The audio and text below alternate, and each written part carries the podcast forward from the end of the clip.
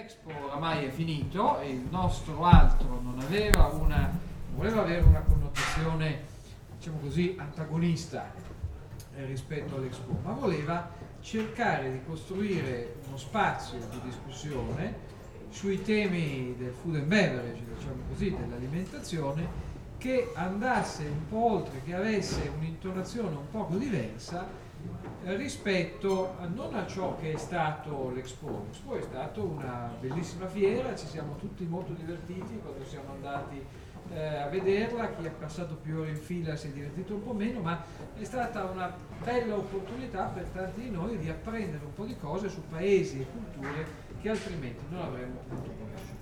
Ma su quella che è stato anche invece un po' un approccio ideologico, credo sia la parola giusta, che non ha tanto accompagnato lo svolgimento della fiera, ma ha accompagnato alcune delle discussioni attorno alla fiera stessa. A cominciare dalle discussioni sulla Carta di Milano e poi proseguendo eh, con l'invito ad alcune eh, figure che, come dire, è più che giusto che siano state chiamate a esprimersi su questi temi, per esempio Vandana Shiva, ma forse non è tanto giusto che questo genere di discussione sia stato presentato come un mainstream granitico, no? eh, come un dibattito nel quale non c'era un altro lato della medaglia da considerare. Per questa ragione abbiamo cominciato questa serie di conferenze con un bellissimo appuntamento con Dieter McCloskey a settembre sulle origini e sulle radici, per così dire, dello sviluppo economico e perché eh, l'andamento dello sviluppo economico negli scorsi eh, due secoli e mezzo è fondamentale per capire anche, eh, diciamo così, se e in che misura noi saremo in grado di nutrire il pianeta davvero negli anni a venire. Poi abbiamo avuto una bellissima conferenza di uno dei più noti divulgatori scientifici al mondo, Matt Ridley, che ha riunito tutta una serie di dati che ci consentono di essere, lui diceva, razionalmente ottimisti sul futuro del cibo. Cioè ha ripercorso appunto una serie di um, informazioni, una serie di dati per l'appunto inaccessibili a molti di noi perché non sono le cose che passano eh, sui giornali, sappiamo bene che il catastrofismo paga sempre di più no? in termini eh, mediatici, ma ci ha aiutato insomma, a comporre eh, meglio quello che è il quadro delle sfide che indubitabilmente eh, ci sono, ma anche delle opportunità che abbiamo davanti per provare a continuare a nutrire meglio un pianeta che ancora perlomeno per il prossimo secolo sarà eh, a popolazione crescente. Poi non si sa, ma del resto eh, stimare la dimensione dei nuclei familiari a tre generazioni da adesso non è materia per futurologi, ma sostanzialmente per la sibilla cumana, perché eh, le variabili sono tanti e tali che è difficile fare un, un discorso minimamente sensato. Questa sera facciamo un passo avanti in questa nostra discussione e ci concentriamo su quelli che abbiamo voluto chiamare con espressione un po' sibillina i miti dietologici. Eh, miti dietologici per dire eh, convinzioni anche consolidate sul fatto che un certo alimento faccia bene, tra virgolette, sul fatto che un cert'altro alimento faccia male, eh, che hanno una conseguenza in parte eh, diciamo così, sull'atteggiamento diffuso dei consumatori. Ed è un tema molto importante, insomma, noi teniamo molto alla libertà dei consumatori, poi la libertà di tutti noi, ma sappiamo bene eh, che noi come consumatori siamo esposti a informazioni le più varie, non sempre informazioni particolarmente corrette, e poi siamo anche esposti quando andiamo al ristorante, esattamente come quando decidiamo come vestirci la mattina, alle mode un, pezzo importante no, dell'esperienza umana. Ma dall'altra questi miti dietologici spesse volte diventano nella discussione pubblica anche, diciamo così, la leva eh, che dovrebbe spingere a adottare politiche pubbliche di un certo tipo piuttosto che di un altro. No? Eh, pensiamo per esempio a quanto è avvenuto in Danimarca alcuni anni fa con la fat tax, questa tassa um, per l'appunto sui grassi saturi, che è stata velocemente eh, abolita da parte di quel paese perché gli esiti avevano come dire palesato grandi conseguenze inintenzionali, ma pensiamo anche a tante discussioni eh, che si fanno nel nostro paese, per esempio rispetto a quale sarebbe la forma di produzione alimentare, la tipologia di industria alimentare sulla quale puntare, che significa anche eh, agevolare fiscalmente o in altri disegni di politica industriale eh, negli anni a venire. Abbiamo un panel molto bello, eh, direi, molto eh, diverso come ehm, sensibilità e come sfumature, si va da un amico eh, dalla mia destra per così dire, da un amico dell'Istituto Bruno Leoni come Luigi Mariani, che è un agronomo che si occupa, um, si è occupato molto di temi anche di frontiera sostanzialmente, per esempio come l'effetto sul clima della produzione eh, agricola e anche um, di tutto il mondo del, dell'allevamento e soprattutto l'autore in, in, questo luogo, mi piace ricordarlo per questa ragione, di un bellissimo capitolo del libro curato da Eugenio Somaini eh, sui o contro eh, i beni comuni uscito per il BL Libri eh, qualche mese fa. Abbiamo Rosanna Massarenti che è il direttore di Altro Consumo, eh, che è una rivista che tutti conoscete e che interpreta, eh, diciamo così, in modo molto nobile eh, un approccio consumerista non populista. Eh, e abbiamo Gilberto eh, Corbellini che oltre ad essere ordinario di storia della medicina eh, a Roma è anche eh, diciamo così una delle poche voci puntuali e sempre presenti nel dibattito sulla scienza e su scienza e democrazia nel nostro paese. In qualche maniera quest'ultimo punto non è periferico e non è come dire, appiccicato a una discussione come quella che facciamo stasera, perché la discussione che noi andiamo a fare ha, eh, riguarda molto da vicino il ruolo delle credenze nel dibattito pubblico, la facilità con la quale determinate credenze spiccano il volo, per così dire, nella discussione e poi gli effetti che in ultima analisi queste credenze possono avere sul comportamento, sulla vita uh, di noi tutti.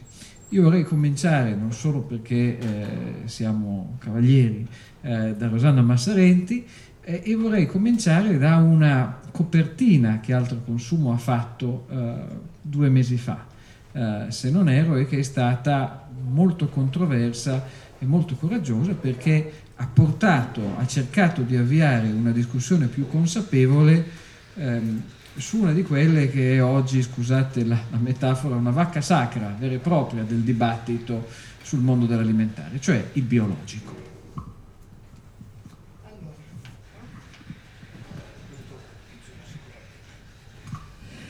Sì, eh, non è stato facile pubblicare questa copertina, eh, c'è stato anche molto dibattito all'interno della redazione, ma io ho voluto rischiare, nel senso che secondo me bisogna un po' scuotere anche le persone ed essere poco accondiscendenti. Mi sono resa conto che in fondo i lettori vogliono vedere scritto quello che, che, che hanno in mente, no? Sono abbastanza scioccati dal vedere stravolte eh, delle cose che sembrano date per scontate.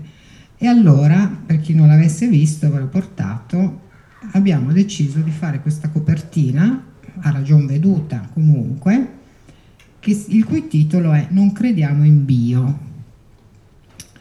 È una, eh, ovviamente è stata una provocazione enorme e eh, ha scatenato delle reazioni eh, che potete immaginare e che forse continuano ancora oggi, nel senso che ehm, diciamo tutte le persone che leggono altro consumo, anche in particolare, si aspettano da noi che siamo alternativi, no? Che è un, è un... Noi lo siamo in effetti, lo siamo ma non nel senso che intendono loro, hm? cioè noi cerchiamo di fare un'informazione eh, indipendente, molto laica, questo titolo gioca anche su questo fatto, no? cioè è un titolo molto azzeccato, io ero molto fiera di questo titolo perché ci sono tanti concetti dentro, no? quindi anche la laicità ehm, e il fatto che ehm, eh, c'è molta emozione che passa nella comunicazione sui temi alimentari e c'è poca razionalità.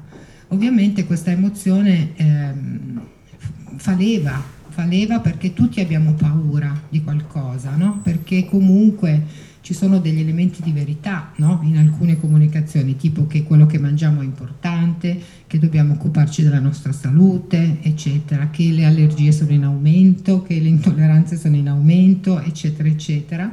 Per cui su un, delle basi di verità che andrebbero comunque ben spiegate, ben circostanziate anche nelle percentuali, eccetera, si costruisce una uh, comunicazione molto emotiva che diventa, che viene abbracciata quasi come una fede, no?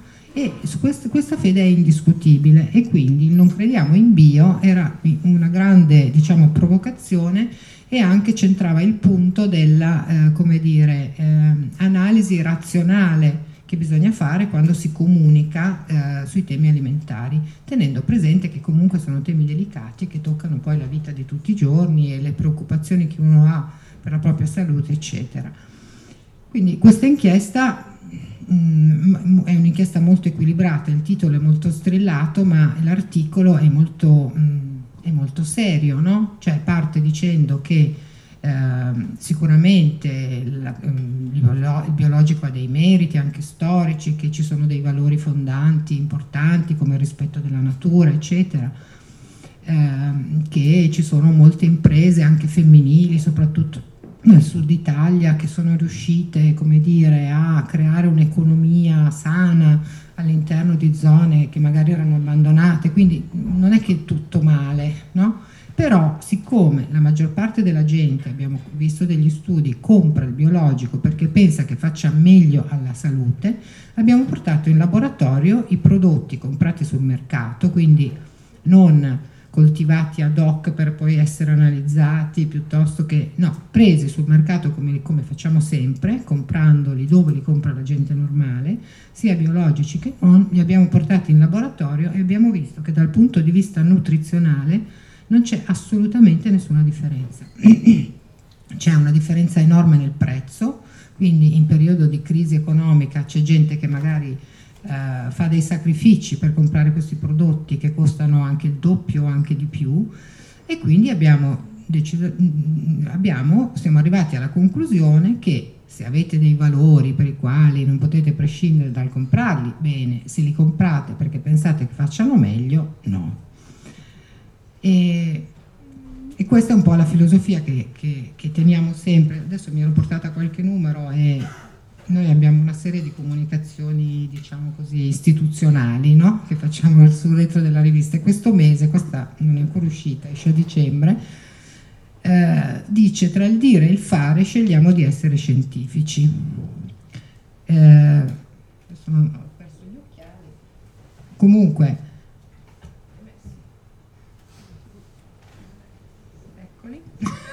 leggo perché è una, diciamo, Mm, è uno degli elementi che guidano il nostro lavoro, no? tra il dire e il fare. Scegliamo di essere scientifici, tu altro consumo, una scelta di competenze. Altro consumo ha come metro di giudizio la scientificità. Ecco perché c'è un team di esperti e specialisti in ogni settore in cui altro consumo esprime un giudizio.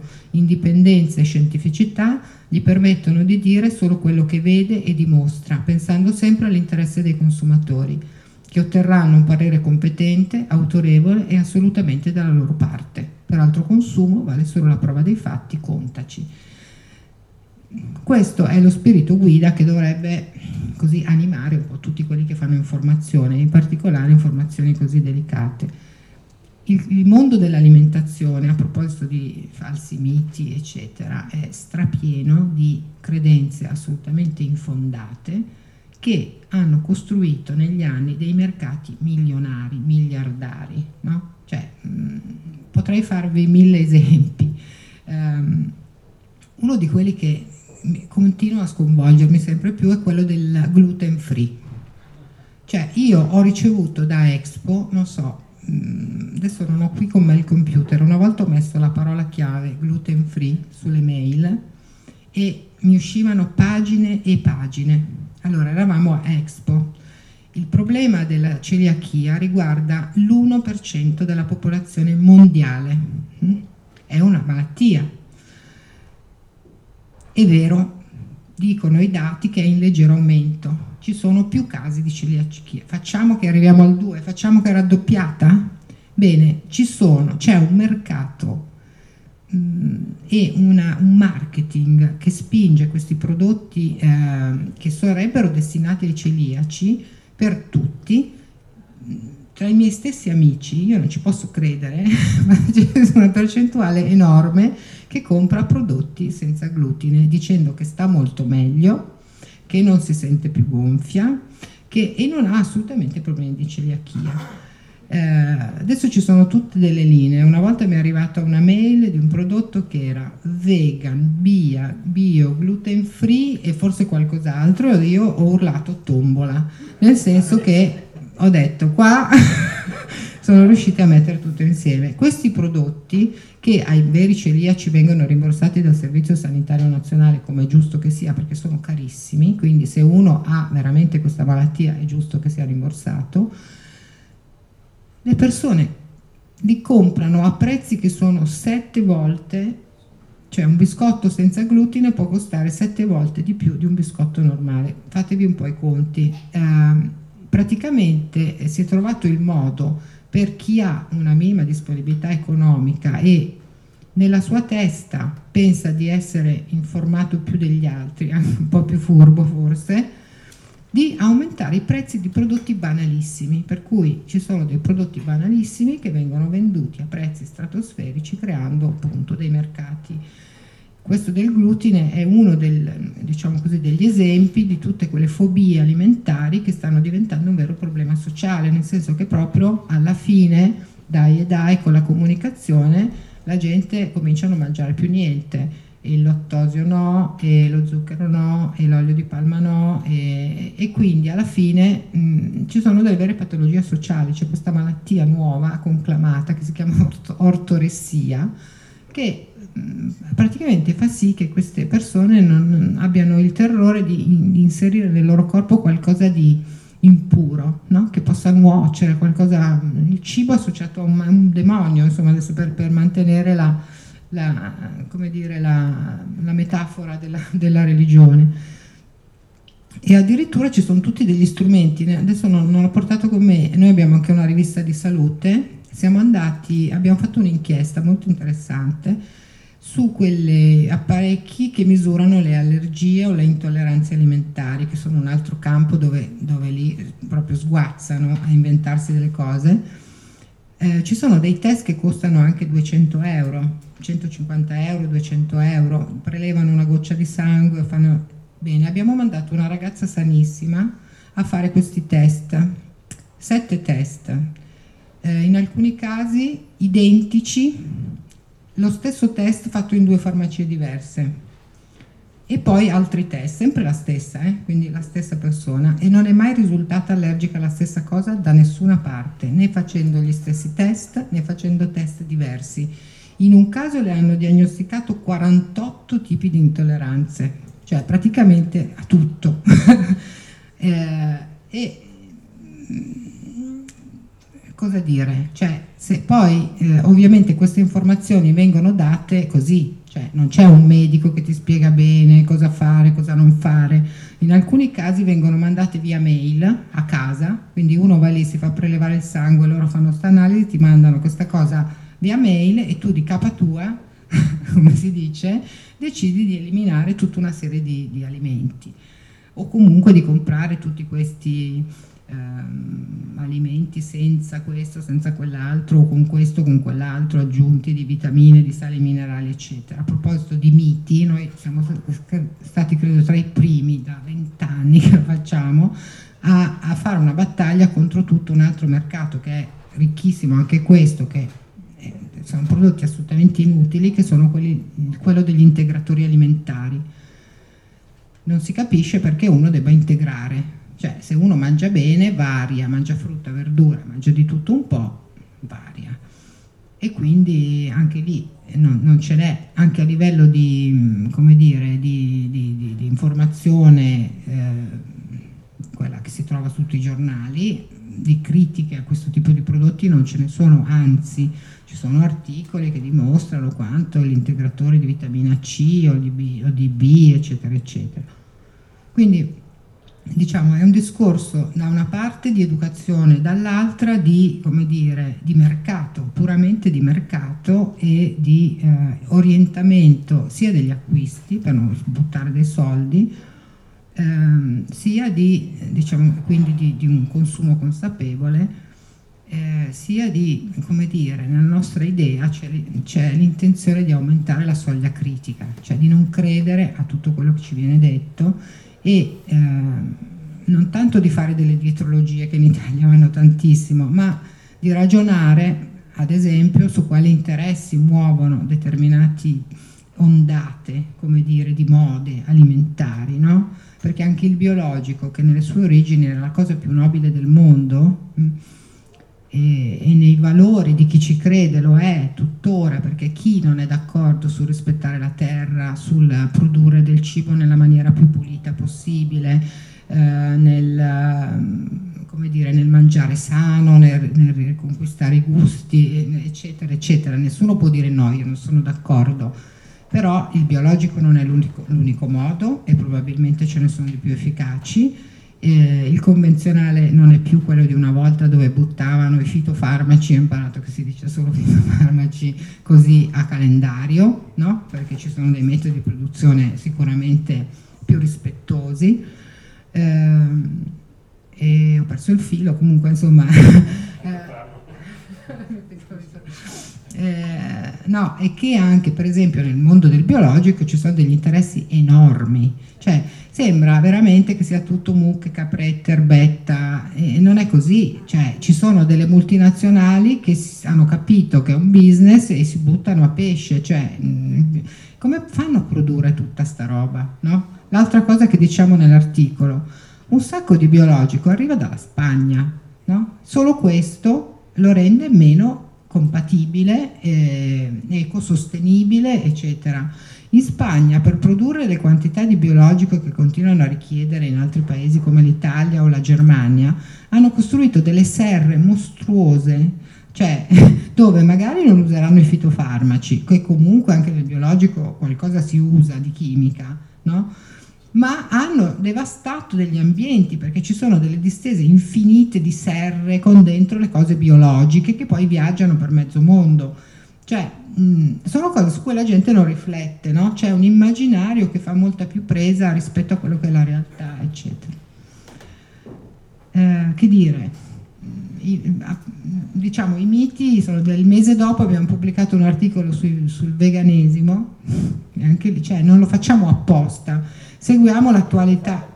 no, seguiamo l'attualità, nel senso che eh, anche qui c'è un aumento incredibile di offerta, cioè noi guardiamo il mercato, cioè il nostro lavoro è dire cosa trova la gente in giro, cosa, cosa trova al supermercato, cosa, tro- cosa, trova in farmacia, cosa legge sui giornali, tro- quali sono le pubblicità eh, più esplosive del momento. Allora il nostro lavoro è analizzare quello che c'è, la realtà, il, il mercato e all'interno riuscire a orientare le persone.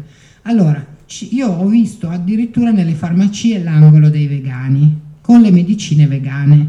Allora, io non, non ne ho mai analizzate, però esistono, cioè, io eh, cioè, non, non, so cosa sono, magari Corbellini che è uno storico della medicina lo sa meglio di me, però esistono i farmaci vegani come esiste appunto tutta una serie di persone che tra intolleranze, lattosio, cose, grassi è diventata vegana. E, e, e purtroppo li, la scienza, anche qui riprendendo, noi vogliamo, scegliamo di essere scientifici, la scienza dice che non è una dieta equilibrata e, può essere anche una dieta a rischio, quella puramente vegana, che bisogna mangiare tanta frutta e verdura, è vero, ma solo quello no. Siccome ci sono degli sconsiderati che nutrono dei bambini di tre anni solo con le carote, cioè bisogna almeno scriverlo e dirlo. E dico la reazione dei vegani che sono una setta ancora più piccola di quella biologici è ancora più violenta perché comunque anche lì c'è un'adesione fideistica a determinati comportamenti alimentari che non si può mettere in discussione. Esempi ce ne sarebbero anche altri, ma mi fermo qui per adesso. Gilberto, ascoltando questo intervento bello e denso, mi vengono in mente sostanzialmente due cose rispetto alla dimensione del dibattito pubblico e anche della eh, discussione eh, comune. Da una parte noi abbiamo dei fenomeni che sono sostanzialmente legati a quello che potremmo chiamare il mito della natura, no? eh, questa idea un po' bizzarra che ai nostri bisnonni avrebbe fatto molto ridere, che i nostri bisnonni in realtà mangiavano molto meglio di noi, cosa che veramente credo li avrebbe grandemente divertiti. Ecco. Um, e se uno guarda appena tassi eh, di mortalità, speranza di vita media, eccetera, pare essere un poco incoerente con i dati di fatto.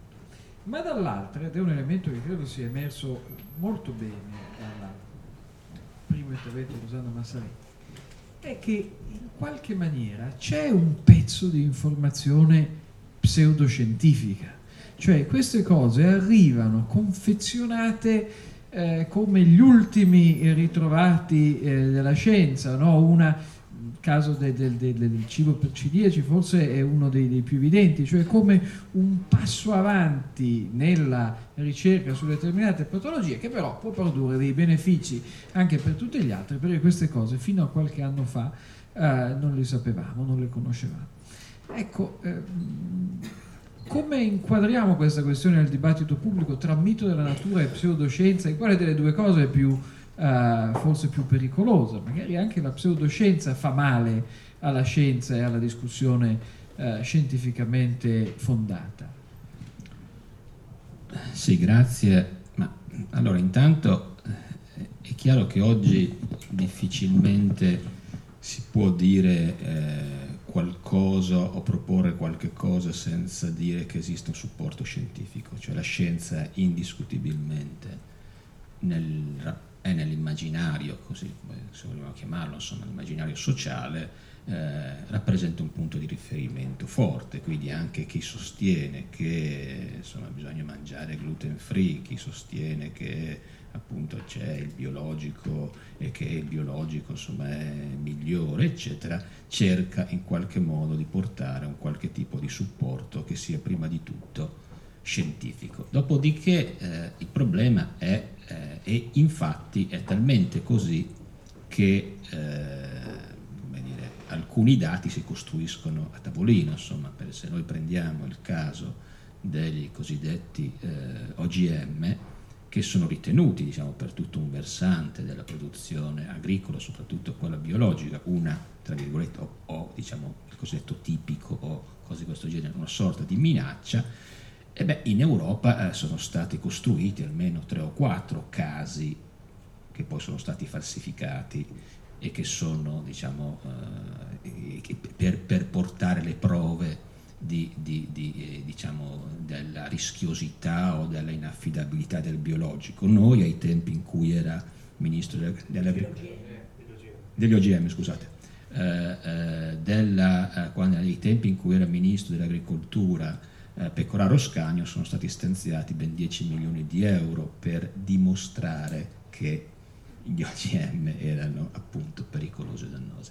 Quindi è, è, è evidente perché quando si, poi, quando si, parla di scienza effettivamente nell'opinione pubblica eh, la scienza è o lo scienziato autorevole, l'esperto che parla, che viene chiamato in televisione e non si guarda se quell'esperto magari è un signore che è un ricercatore, non ha mai pubblicato niente del genere se dall'altra, anche perché poi appunto in televisione si deve fare la scienza bipartisan, insomma, per cui c'è pro e contro un certo tipo di, di argomento e se o se dall'altra parte c'è uno che è un super esperto internazionale su quell'argomento, insomma, per chi, eh, per la persona comune è, è molto facile schierarsi dalla parte sulla posizione che lui preferisce, non sulla posizione diciamo, che anche perché non, ci, no, non, ha gli strumenti per capire che cosa una base scientifica, cosa scientificamente dimostrato e che cosa no. Quindi le persone in generale cercano, diciamo, come, come, si dice, eh, eh di, di eh, aderire o quantomeno degli argomenti che avvallino a qualche cosa in cui credono già o rispetto, rispetto ai, ai, quali diciamo, si sentono più vicini per tutta una serie di ragioni che poi molto spesso sono ragioni personali o perché l'amico eh, fa questo tipo di dieta o segue questo tipo di, eh, o fa questo tipo di coltivazione o perché i familiari, i parenti insomma, sono impegnati in questo tipo di settore. Quindi è molto difficile eh, la scienza, a mio parere, qui forse, forse dico una cosa che non che non è molto, molto, eh, diciamo, che non è molto presa in considerazione, o quantomeno che non, che non va molto di moda, è che la scienza la si deve usare in contesti decisionali dove comunque eh, chi eh, la usa è in grado di accertare se una cosa è effettivamente, un dato, una prova, sono stati effettivamente eh, diciamo, ottenuti attraverso un procedimento sperimentale e con, diciamo, e con uh, modalità che siano affidabili, perché altrimenti se viene dato in pasto a tutti un discorso vagamente scientifico, i, cioè le persone non sanno facilmente distinguere e, e, non, e, non, lo possono sapere per motivi cognitivi, insomma psicologici, di, eh, tra, tra, tra, che cosa è davvero scientifico e che cosa non è scientifico. Eh, per quanto riguarda il, l'aspetto invece della, del mito della natura, beh, anche questo insomma, è, un, cioè, è, un, meccanismo psicologico umano abbastanza profondo, insomma, guardare al passato, eh, già lo penserò, lo, lo, lo, diciamo, diciamo, cioè, è una forma, come si dice, chiamata anche retrospezione rosea, cioè noi tendiamo a considerare il passato molto migliore del presente e del futuro. Cioè, è un fatto per cui probabilmente i nostri antenati avevano un vantaggio a vedere le cose in questo modo, eh, nella savana del Pleistocene, comunque sia guardare il passato come migliore del presente e del futuro porta tra l'altro se in una società come la nostra società occidentale dove ci sono eh, molte, molte persone che vivono molto a lungo a diventare diciamo anche fortemente conservatrici rispetto al cambiamento e, e, questo è proprio un problema dell'Europa, un problema tipicamente, de,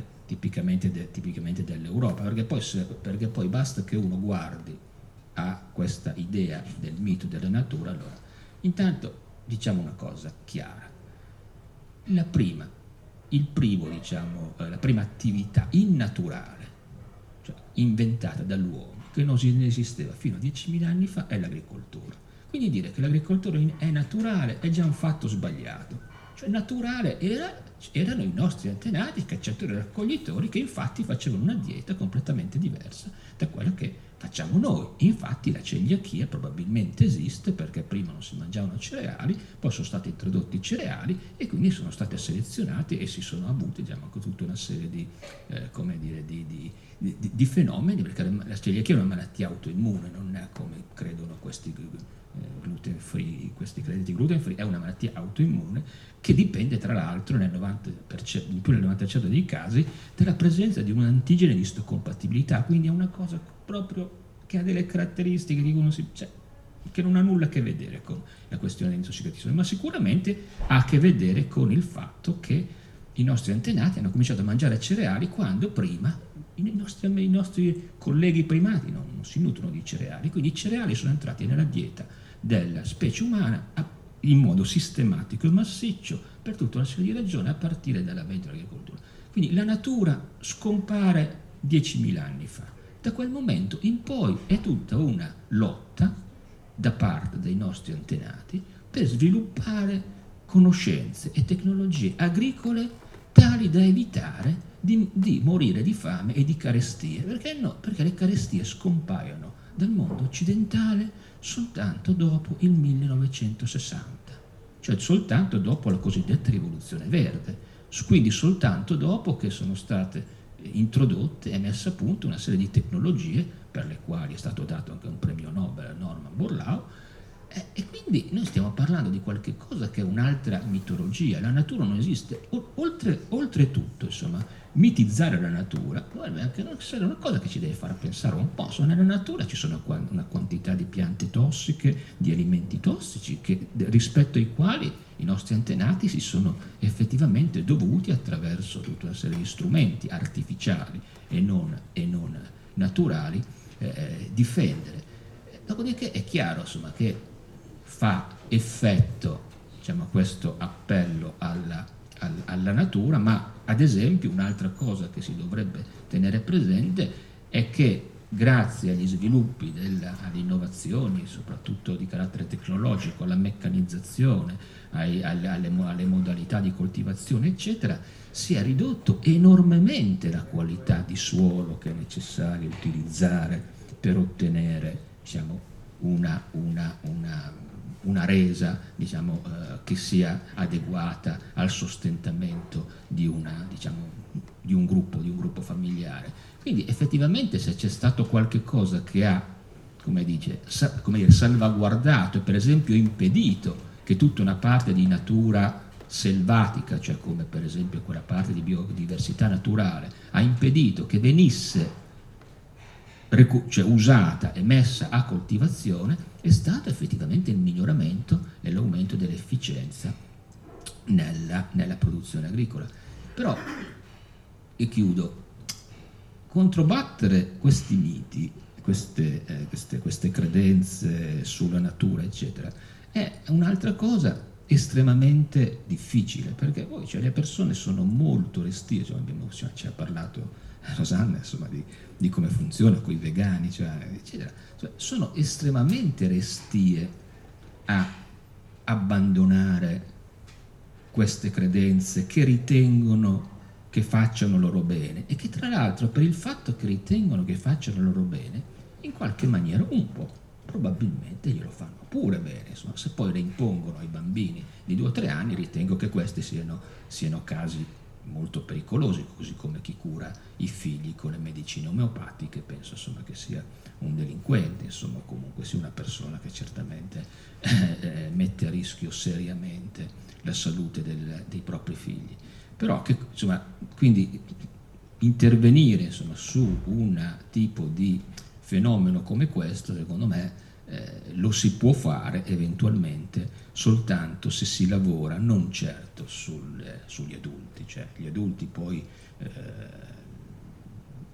che in buona parte in Italia soprattutto, ma non solo, hanno sostituito eh, eh, hanno, hanno, hanno, usano il cibo in sostituzione di quelle che erano precedentemente alcune ideologie, perché insomma, slow food non è che nasce dal niente, cioè slow food nasce da un movimento, cioè anche espressione di un gruppo che aveva insomma, certi orientamenti ideologici e quando cadono queste credenze ideologiche, ideologiche questi si buttano su un'altra attività e la praticano esattamente, esattamente allo stesso modo. Quindi secondo me se si vuole fare qualcosa per cambiare, insomma, modificare, eh, bisognerebbe agire nelle scuole, agire sui, sui, giovani, perché sono esattamente i giovani, quelli, i ragazzi, insomma, che eh, possono rendersi conto di che cos'è un indottrinamento e di, e di che cos'è invece qualche cosa che ha una consistenza empirica, che vale, che è razionale, insomma, cioè ragazzi dalla, dalla, da, da, da, dalle scuole medie soprattutto, insomma, fino alle, alle, alle, alle superiori, fino all'adolescenza, secondo me invece di essere sottoposti come lo sono in Italia, perché il Ministero eh, dell'Agricoltura, un'altra cosa che ha fatto negli anni in cui eh, c'era, c'era, il buon, il buon eh, Alemano, no, prima, no, Alemano soprattutto, ha fatto un'attività nelle scuole massiccia di indottrinamento sul biologico e su tutte queste questioni contro gli OGM, cioè, mi ricordo ancora, insomma, e inoltre insomma, queste altre altri fenomeni, insomma, in cui le mense a Roma, ai tempi di, in cui era sindaco Veltroni, si mangiava, cioè le mense bisognava mangiare biologico. Mi ricordo che mio figlio andava a scuola ed era un disastro, perché non voleva assolutamente mangiare delle cose che erano effettivamente delle schifezze, insomma, cioè, e non solo, ma poi andavano questi ragazzi, questi giovani, a indottrinarlo e a dirgli che ah, assolutamente non si va mai da McDonald's perché McDonald's è velenoso, non si fa questo, non si mangia questo, eccetera, per questo bisognava fare tutte le volte che tornava a casa una sorta di debriefing insomma, per cercare un attimo, insomma, raddrizzare la situazione. Grazie Gilberto. Riflettevo mentre parlavi solamente su, su un paio di punti. ovviamente ehm, nessuno qui non ha rispetto per delle scelte personali e, eh, ed è molto giusto quello che diceva prima Corbellini, cioè chiunque di voi abbia mai fatto una dieta, a me è capitato tante volte nella vita, lo sa bene, eh, il primo valore di fare una dieta è fare la dieta, cioè semplicemente scegliere un regime alimentare di un tipo piuttosto che di un altro. E se possibile perseguirlo col massimo di zelo eh, missionario eh, ti fa stare meglio perché semplicemente darsi una regolata per così dire rispetto a non avercela che è il problema per cui ogni tanto devi fare la dieta eh, produce benefici anche psicologici eh, per chi la fa un altro mondo di miti, di miti dietologici nel senso più, più, più, più proprio. Però eh, rispetto, certo, la, la, la, dieta paleo, eccetera, rispetto però alla, alla questione dell'ideologia, credo che la questione non sia solo quella di un effetto sostituzione, che indubbiamente c'è stato e purtroppo riguarda anche gli insegnanti eh, di tuo figlio e di tanti altri che sono passati dire, da un'altra chiesa eh, alla chiesa della salsiccia di Bra che indubbiamente fa molto meno male, produce eh, assai meno eh, problemi. Ma eh, c'è anche il problema che quando le convinzioni profonde delle persone hanno a che fare con come preparano la loro tavola sostanzialmente, poi il passo rispetto alla convinzione politica in senso più forte è molto breve perché se io informo a dei principi ideologici il modo nel quale mangio, eh, poi è difficile che io, come dire, non ne tragga delle conclusioni anche ripensando ad altre questioni che vanno dall'immigrazione eh, piuttosto eh, che in generale allo spazio della scienza in una società eh, e via discorrendo. Insomma, non è un caso che in, non c'è religione che sia priva di precetti alimentari, perché sono delle cose, sono delle abitudini che si maturano uh, in prima battuta a tavola. Io vorrei portare Luigi Mariani su un tema che eh, gli è, credo, molto caro, perché eh, in qualche maniera il tema del veganesimo è già stato toccato in più di un'occasione. Poi noi non so se ve ne siete accorti, ma noi siamo circondati da piramidi alimentari. Ovunque noi ci eh, volgiamo, vediamo queste piramidi alimentari che in realtà danno un messaggio eh, molto chiaro, un messaggio che talora è in consonanza ovviamente eh, rispetto all'azienda che sponsorizza questa o quella eh, piramide alimentare pubblicata sui giornali o esposta in dei particolari negozi. Ma se c'è un alimento che da anni è sul banco degli eh, imputati è la carne, diciamo così, i grassi animali in generale eh, e, e, il burro, che sono stati accusati, credo, di eh, buona parte delle nefandezze eh, che sono in varia misura imputabili al cibo. Ecco, eh, c'è un elemento di revisione, fino a che punto questo è un discorso scientifico, invece a che punto anche quello diventa un discorso eh. pseudoscientifico, la moda dell'essere alternativi, non andate da McDonald's. Sì, sì. No, ma sì, sì, no, c'è, c'è, la, allora, c'è, l'allarme eh, OMS riguardo alla, alla, al fatto che la carne è stata messa, allora le carni rosse sono state messe in classe 2A, che è una classe diciamo di probabilmente cancerogeno, mentre invece la, gli insaccati sono stati messi in classe 1 che sarebbe sicuramente cancerogeno. Questo deve chiaramente richiamarci al fatto di avere un'alimentazione equilibrata cioè, non, si, non, si, vive di sola carne o non si vive neanche di solo, di solo verdura. Cioè, questo secondo me è un, un, messaggio. Io non sono un, premetto, non sono un, uno che si occupa di uh, alimentazione umana perché al massimo ho fatto, ho fatto razioni per bovine da latte, che è una cosa molto simpatica, molto più bella tra l'altro, che sono animali un pochino più, sono più saggi. eh, ricordo però una cosa della carne, della carne comunque degli alimenti d'origine animale, mettiamoci anche il latte perché è molto importante che la, noi abbiamo, se facciamo i conti di quello su cui vive il pianeta, a livello nutre, di cui si nutre il pianeta, noi lavoriamo sostanzialmente oggi su 1.4 miliardi di ettari di eh, arativi, 0,25 ettari per persona, una cosa piccolissima, veramente, un quarto di un campo di calcio, un quinto, una cosa veramente piccola. Questi sono gli arativi. Poi abbiamo 3 miliardi di ettari di pascoli. Questi o li usiamo per farci carne, e ne parlavamo anche con Brazzale, è vero che ha sponsorizzato un po' anche questa serata, o li usi per fare carne o latte, eh, o altrimenti cosa ne fai di quella cosa? Carne non significa solo carne di bovina, eh, perché attenzione, ci sono tanti altri tipi di carne, possono essere anche ovi caprini, possono essere suini o altre. La, noi stiamo molto, eh, quello che è la, la, crescita oggi del settore in termini della zootecnia, eh, non è che sia un aumento del numero di capi bovini, stanno salendo moltissimo il pollame, sta salendo moltissimo i suini, perché hanno degli tassi di conversione molto molto interessanti cioè per fare una, se mi occorrono eh, 7 kg di granella di cereali per fare un chilo di carne di più dell'altro, comunque 7 kg di granella di cereali per fare un chilo di carne di bovino, ne occorrono 3 per il pollame, 3,5 e ne occorrono 4,5 per i suini. Cioè questa è una rivoluzione che sta verificandosi nella zootecnia, va, va presa in considerazione, va eh, considerata.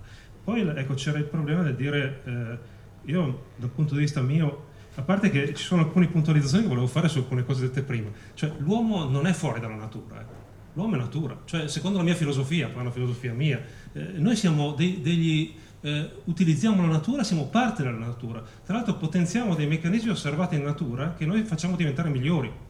Esempio, l'OGM è una cosa fantastica da questo punto di vista perché ti dà l'idea che tu hai, hai, hai avuto degli incroci portavi, di cui portavi in giro migliaia di geni Esempio, i nostri progenitori 9.000 anni fa vedono delle spighe più grandi nei campi di frumento, le raccolgono ed erano degli OGM natu naturali, cioè erano degli incroci intergenerici tra piante del genere Triticum e piante del genere Aegilops e ottiene una, una, un ibrido, uh, scusate, una, una, nuova specie, una nuova specie, una speciazione, una specie ottenuta per incrocio che si chiama, eh, che si chiama Triticum durum. E poi ancora altra, altra ibridazione interspecifica ottiene triticum eh, eh, eh tri, eh, frumento tenero, insomma, triticum estivum. Allora, queste cose qui sono cose che se le avessimo viste con l'occhio di oggi, le avremmo buttate via tutte, perché dicevamo migliaia di geni in giro, presi da specie eh, aliene, sono degli infestanti le, le Aegilops, Aegilops eh, speltoides, Aegilops squarrosa, Aegilops ovata, sono delle infestanti che trovate nei campi di frumento, un po' qua, un po' nel Medio Oriente, eccetera. Allora, roba che muoiono tutti. E non è morto nessuno invece. Ci abbiamo fatto il grano tenero per farci il pane ci abbiamo fatto la pasta. Sono cose fantastiche. La civiltà è questa. Usare l'artificiale quindi potenziare la natura. Oggi col, perché vi dicevo l'OGM è molto più interessante? Perché tu puoi prendere un gene solo e quindi una sola proteina. Cioè capite anziché spostare migliaia di geni di cui non hai la più pallida idea di cosa facciano e quindi potrebbero anche far male c'è qualcuno che deve, eh, si sacrificavano i monaci medievali per provare queste cose, oppure no, progenitori che non conosceremo mai, che assaggiavano le piante più strane. Perché guardate che nella nostra flora ci sono delle piante, come diceva prima Corbellini, che sono terribili, brione dioica. Mandate un milanese nei boschi, si avvelena. È chiaro, non puoi più mandarlo in giro. Io ci tenevo una volta, quando ero più giovane, a dire racconta ai bambini come si, come si scelgono le piante. Io mi nutro di tutto quasi girando, perché ho l'occhio sono occhio botanico, cioè perché mi hanno insegnato fin da piccolo a osservare le piante, che è una cosa che i bambini delle popolazioni più vicine alla natura sono abituati a fare. Oggi qui non lo fa più nessuno. Io ho le nipotine che guardano una pianta, tu gli dici guarda che bella pianta, questa è brionia. Eh, quelle lì si girano dall'altra parte e mi dicono ma che scemo che questo qua si mette a dire questi nomi così strampalati. E quella è la realtà del cittadino. Però ecco allora, ecco la, il dire prendiamo un solo gene, lo spostiamo, otteniamo il nostro risultato, otteniamo per esempio una trota che scusate una trota, un salmone, che ci mette un anno e mezzo arrivare al peso, al peso per, la, per la macellazione, anziché tre anni, ma guardate, sono risultati enormi. È un salmone che è sterile, e quindi non può inquinare l'ambiente, non può incrociarsi con gli altri salmoni. Le proteine che ha, dato, che messo dentro in più, quelle poche proteine che ha messo dentro in più, e la, le hai testate tutte per, le, per la, tutti quei test enormi che vengono fatti e che una volta non si facevano. La, io ho avuto fior di colleghi che hanno fatto lavori scientifici splendidi incrociando triticum est, i triticum con l'egilops migliaia di proteine in giro nessuno mai li ha mai eh, e anzi oggi sarebbe la cosa accettabile oggi perché nessuno, nessuno protesta per queste cose qua invece delle tecnologie fantastiche bellissime eh, estremamente efficaci e che, non, che effettivamente ti, rendono, ti, rendi conto sei di fronte a qualcosa di veramente inno, innovativo, proprio in modo radicale, e la gente, il mito, vuole che questa tecnologia uccida la gente. E poi sono, abbiamo 150 milioni di ettari oggi di OGM, insomma, se, dove sono i morti agli angoli delle strade? Mostratemeli. Questa è la cosa che io chiedo. Al di là che non mi occupo di ingegneria genetica, mi occupo tra l'altro di, di rapporti clima-culture, sono un modellista. Eh, tra l'altro l'altra cosa che volevo dire, che poi mi lancio, eh, a finire che non, non lo finisco più, tagliano, eh, la, nel 1789 un signore che si chiama Lavoisier, Lavoisier eh, formula la legge degli equilibri di relazione. Niente di particolarmente nuovo perché nulla si crea, nulla si distrugge dei filosofi greci, però è rivoluzionario perché quelli che credono nel biologico non credono in quella roba lì. Non ci credono i biodinamici perché credono nella luna, nelle stelle, in altre cose, non ci credono neanche i biologici. Allora perché, perché non ci credono? Perché mi dicono alcune cose strane, tipo per esempio che l'urea che esce dalla, da un meccanismo di sintesi fantastico dall'atmosfera che io prendo e posso nutrire il mondo con quello, perché se stessimo solo con, la, con l'urea dei bovini noi non arriveremmo a nutrire il mondo. Oggi abbiamo fatto delle cose fantastiche appunto utilizzando l'urea atmosferica. Scusate, l'azoto atmosferico trasformato in urea, questo è il premio Nobel del 1918, si chiama Haber, eh, Fritz Haber, personaggio enorme da quel punto di vista. Allora questa roba qua, negare questo tipo di equivalenza, due molecole di urea sono diverse, no? quella artificiale non si può usare, quella naturale sì, perché esce dalla pancia di un bovino. Ma vi rendete conto? È roba da far ridere i polli oggi. E la, il, il, il, povero Lavoisier l'hanno giustamente ghigliottinato. Perché giustamente viene ghigliottinato tutte le volte che si dicono queste cavolate. Io ho insegnato agronomia per un certo numero di anni, per otto anni, e ai ragazzi spiegavo queste cose. Poi dicevo contestatemi, perché io non sono la, la verità in terra.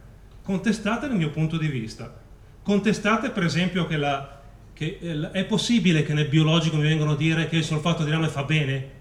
Riempiono i terreni di solfato di rame con metallo pesante e dopo un po' di anni dovete bonificarli quei terreni lì. Qualcuno se ne rende conto di sta roba? Allora se tu prendi invece un, concime, un, scusate, un fitofarmaco eh, di sintesi organico che la microflora e la microfauna te lo degrada in un attimo dopo, non è più sano? No, quello no.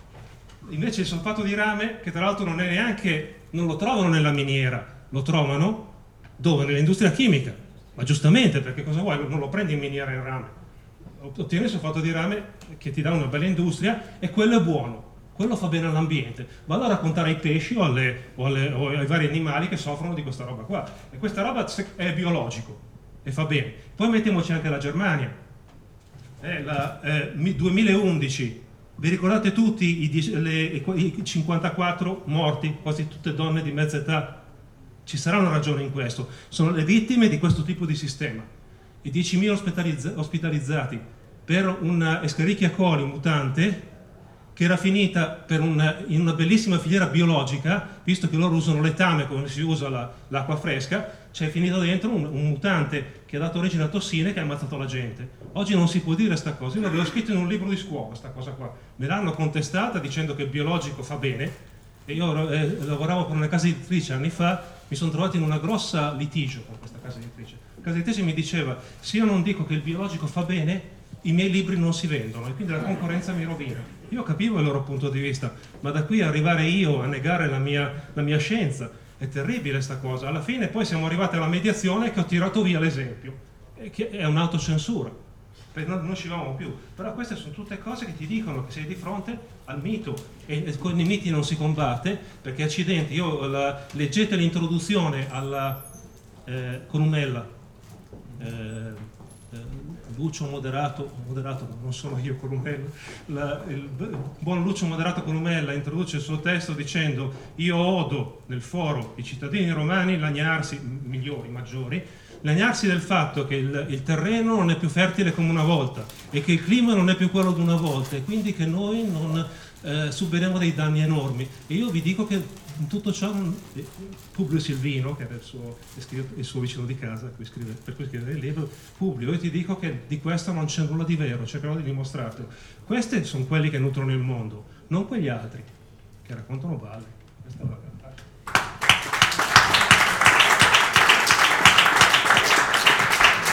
Grazie Luigi, hai citato questa cosa della, dell'allarme dell'OMS secondo me è interessante pensare un secondo a come vengono presentate queste notizie, perché eh, come dire, la sintesi giornalistica molto spesso è brutale, eh, nel senso il tal alimento è cancerogeno, ma il gioco delle probabilità è molto più complicato di così. Se magari sì. facciamo un giro tutte e tre Beh, eh, sì, c'è questo problema della comunicazione del rischio, così tecnicamente si chiama, che è una cosa molto delicata e che in Italia si fa malissimo, nel senso che spesso si tacciono le notizie prima, per esempio adesso a parte il caso della carne, se ci sono dei problemi, non so, il caso della mucca pazza era stato eclatante, prima non se ne è mai parlato, dopodiché si è lanciato un allarme terroristico per cui nessuno ha più mangiato la carne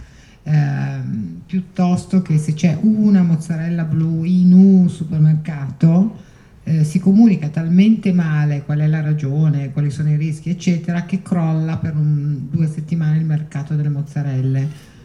Eh, sul caso della carne, in effetti, io quando ho visto cinque pagine di quotidiano tutte sulla, sulla carne cancerogena mi sono un po' spaventata, nel senso che la notizia data così è molto inquietante. È vero che i messaggi che passano meglio sono quelli semplici e chiari, però mm, così è un po' troppo e soprattutto non è corretto, nel senso che bisogna spiegare quali sono le probabilità, cioè che la probabilità non è uguale alla certezza, mm, che sono le dosi che fanno il veleno, come dicevano i vecchi saggi, ehm, tutte cose che non, non, sono state spiegate. Non mi sembra che la gente l'abbia presa così alla lettera, sta cosa, in effetti. Ehm, spero che serva a, anche qui, eh, una volta ridimensionato questo, questo allarmismo, io mi sono accorta nei giorni immediatamente seguenti che la gente non parlava d'altro per la strada, in autobus, sui forum, sui siti, su, cioè è, è, scioccante come notizia, però poi placate le, le acque, spero che passi il messaggio del mangiare di tutto un po'. Eh, che è quello più saggio eh, ed è comunque un messaggio abbastanza semplice. No? Che però è il messaggio che non passa mai in realtà, perché invece noi vogliamo esattamente che qualcuno ci dica sì. questo buono, questo cattivo, eh, convertiti e cambia la tua vita alimentare. Sì, tra no? l'altro ci sono i fanatici della carne. Noi abbiamo, abbiamo una volta fatto una, un'altra copertina un po' scioccante, che era una, una, signorina bellissima, aggressivissima, vestita di rosso con una bisteccaccia gigantesca in mano. e il titolo era Cattiva dieta, perché lei era cattivissima, una faccia, era proprio una specie di crudo, era bellissima ma cattivissima e aveva questa bistecca gigantesca in mano come se avesse appena catturato una belva e se la volesse mangiare cruda, no? Un po' era... un psicologico per i maschietti, no? Chi preferite, la signorina di Scinta o la dopo, dopo ore e ore di, di, di, di eh, mi è venuto questo, anche qua le cose più semplici, cattiva dieta, che era veramente l'immagine e la, e la perché c'era questa moda, anche qui, una moda alimentare che credo sussista a tutt'oggi, della dieta Ducan, che credo abbia arricchito il dottor, ex dottor Ducan a livelli inestimabili e che eh, ha fatto secondo me un sacco di danni perché comunque mangiare solo proteine animali per un sacco di tempo e creare questa alterazione che poi provoca il dimagrimento non è una cosa sana quindi diciamo così, le, le, comunicazioni poi, insomma, diciamo che il marketing dell'alimentazione delle diete è molto bravo, è molto capace. È molto capace e come dicevo prima è facilitato dal fatto che eh, lavora su paure profonde, su desideri profondi, eh, su sì, eh, come dire, sulla cura della famiglia, no? le mamme, parla molto alle mamme eh, quando non parla ai bambini. Eh, e poi la cosa incredibile è perché noi ci occupiamo tantissimo di alimentazione, sia su altro consumo sia su un'altra rivista che abbiamo dedicata alla salute e al benessere. La cosa incredibile è che metà delle nostre inchieste sono sui prodotti per dimagrire e l'altra metà sull'obesità e sull'obesità infantile. No, quindi c'è un mercato che prima ti fa ingrassare come un pazzo, quindi ti manda, ti fa i prodotti strapieni di grasso di palma, i cioccolati ripieni di creme, eh, le patatine, le cose, ti invoglia le bibite, di tutto di più credo che questi siano i prodotti più venduti al mondo, no? Cioè le bibite zuccherate, quello che si chiama junk food a livello mondiale ha delle vendite pazzesche, per cui abbiamo eh, ormai più obesi che eh, denutriti, no? c'è stato a un certo punto il passaggio e quindi c'è un mercato che spinge a, proprio al piacere, al desiderio, mangia. Eh, e, e, dall'altro, ovviamente, dopo aver fatto ingrassare tutti, c'è tutto il mercato del adesso dimagrisci per favore, che fai schifo perché hai mangiato troppo. E quindi cioè, è, un, è, è un ciclo continuo, non avremo mai crisi, credo. Eh, anche perché il mercato delle diete appunto rende parecchio, solamente di libri credo che Ducana abbia venduto diverse milioni di copie nel mondo e poi c'è tutto l'indotto dei prodotti ad hoc eh, venduti spesso in farmacia, la dieta zona, la tisana oreica e questi costano tantissimo, sono schifosissimi eh, sono molto punitivi tra l'altro, no? per cui c'è tutta questa cosa del prima godi e poi ti vieni punito con la, con uh, la, la pasta, eh, finta pasta di pro, sole proteine della tisana oreica, che è una cosa orrenda, cioè... Eh, no, non l'ho detto. No, no, però ho visto, per esempio, con i miei occhi, perché poi la realtà è questa, ho visto un farmacista per ore, mentre facevo la coda, spiegare a una signorina che secondo me era magrissima, come andava fatta la dieta tisanoreica e che quel brodino doveva essere preso e che non doveva sgarrare mai e che appunto si creava, adesso non voglio dire castronerie scientifiche, si crea con, facendo una dieta di sole proteine una reazione metabolica che brucia i grassi ma che fa malissimo. Cioè, però sentito da un farmacista a me faceva veramente impressione perché comunque anche i canali di vendita, sempre per ritornare all'analisi che noi facciamo sul mercato, sulla realtà, sono scelti non a caso perché ci sono dei prodotti che per scelta di marketing, di politica commerciale, vendono solo in farmacia, perché il farmacista è una figura di riferimento, di fiducia, è un medico, lo, lo, vivono come una persona che sa ben consigliare sulla salute e quindi il solo in farmacia che viene strillato tante volte nella comunicazione è un altro di quei trucchi per fare leva su, dico, se uno ha dei dubbi dice beh lo vendono in farmacia, in farmacia farà bene. No, quindi siamo sempre alla, sono, alla siamo sempre, siamo no? sempre alla pseudoscienza. E poi ovviamente anche in comunicazione si usano anche a volte dei termini un po' difficili, si usa tantissimo nell'alimentazione e nella cosmetica, le nanosfere, le micro, non so che, no, cioè si usa una comunicazione pseudoscientifica o delle certificazioni che adesso stanno cominciando a vietare anche l'antitrust tipo consigliato dai medici, mm, so, dai cardiologi italiani, consigliato dai gastroenterologi italiani, dai ginecologi italiani, dai, cioè è, è sempre un modo, è uno dei tanti sistemi di comunicazione che fanno leva sulle nostre paure e sulla nostra ricerca di rassicurazioni che vengono usate, una delle tante, perché sono veramente tante. Noi, non so, penso che non smetteremo mai di lavorare perché ogni giorno se ne inventano una. Direi su questo insomma è un po' il legno storto dell'umanità, no? Noi siamo entusiasti, ci entusiasmiamo per le cose nuove, eh, mangiamo e poi sentiamo poi, ecco, bisogno di dimagrire. Sì, noi non è che poi siamo talebani, nel senso che poi uno fa un po' quello che vuole, no? Cioè un prodotto di piacere non se lo mangia, ma lo mangio anch'io, cioè, um, cioè ogni tanto ognuno ha le sue fisse, non, non, è che vogliamo indottrinare nessuno, è un po' come dicevo prima, alzare la soglia critica, io so che mi fa male, eh, so mangiare eh, dolce tre volte al giorno, però magari una volta che sono triste me lo mangio, no, lo so, non, cioè non, non, ecco, non vorrei che passasse un'immagine di, di, di, di, religione anche da questa parte, no? Cioè, eh, l'importante è essere un po' consapevoli di tutto, poi ognuno fa le sue scelte, a volte ci facciamo anche delle scelte che ci fanno del male, però lo sappiamo, cioè, un po' in tutti i campi, insomma, non solo in quello dell'alimentare.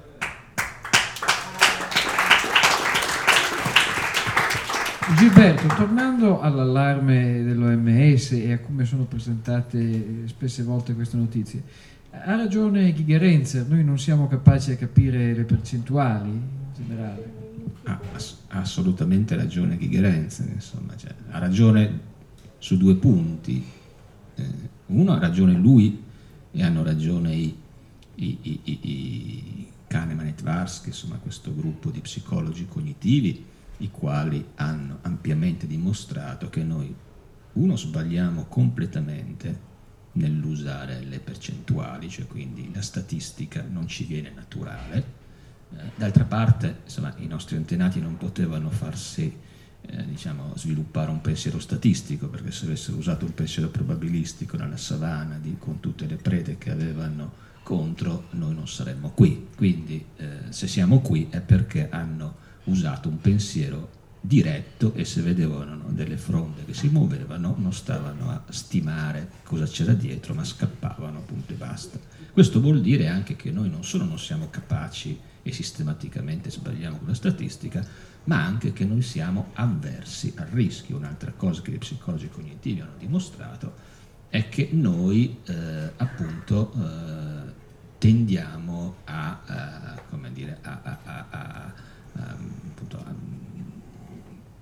a non, non, affrontare, diciamo, a non prendere in considerazione, noi siamo meno disposti a pagare diciamo, per qualche cosa che eh, compriamo che non per qualche cosa che eh, vendiamo. Quindi in buona sostanza cioè, quello che succede è che se non siamo in grado di stimare la probabilità e se siamo avversi al rischio, di fronte a tutta una serie di eventi tendiamo a uh, reagire uh, in, in, modi abbastanza particolari. Tra l'altro questa avversione al rischio e, e, e, la, e la, incapacità o quantomeno uh, la, il fatto che questa condizione poi si presti anche a una manipolazione politica di fatto è il principio di precauzione insomma, che è stato adottato in Europa. Il principio di precauzione dice una cosa che se uno ci pensa è incredibile, cioè dice che in assenza di prove certe che non esistono rischi si deve sospendere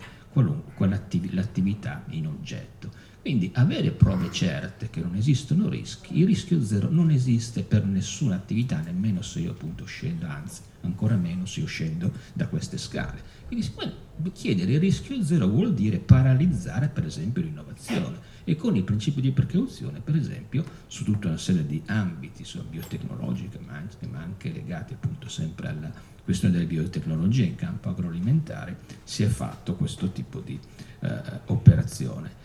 Dopodiché eh, è evidente che se cioè, funziona una comunicazione diciamo, eh, diciamo, di tipo istituzionale, insomma, comunque una, una comunicazione che porti eh, le persone a, a, a capire meglio eh, l'entità dei rischi che si corrono, come per esempio per le carni.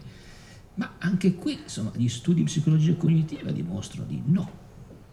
Cioè, noi dobbiamo considerare che esiste una buona parte della popolazione che anche di fronte a prove e quindi a un'argomentazione razionale e quindi anche a eh, dimostrazioni con tanto di dati statistici, eccetera, eh, non, non accetta, cioè non cambia il proprio punto di vista. Pensate al caso delle vaccinazioni. Il caso delle vaccinazioni, il caso delle vaccinazioni è tipico. Nel caso delle vaccinazioni c'è una parte abbastanza consistente diciamo, eh, del, del, che del, diciamo, delle persone che dovrebbero vaccinarsi o vaccinare, che se gli si dice appunto che rischiano le malattie oppure i figli rischiano le malattie o cose di questo genere, gli si fa vedere per esempio che la, tutta la faccenda della, del vaccino trivalente che causa l'autismo eccetera è completamente falso, non cambiano minimamente la loro posizione.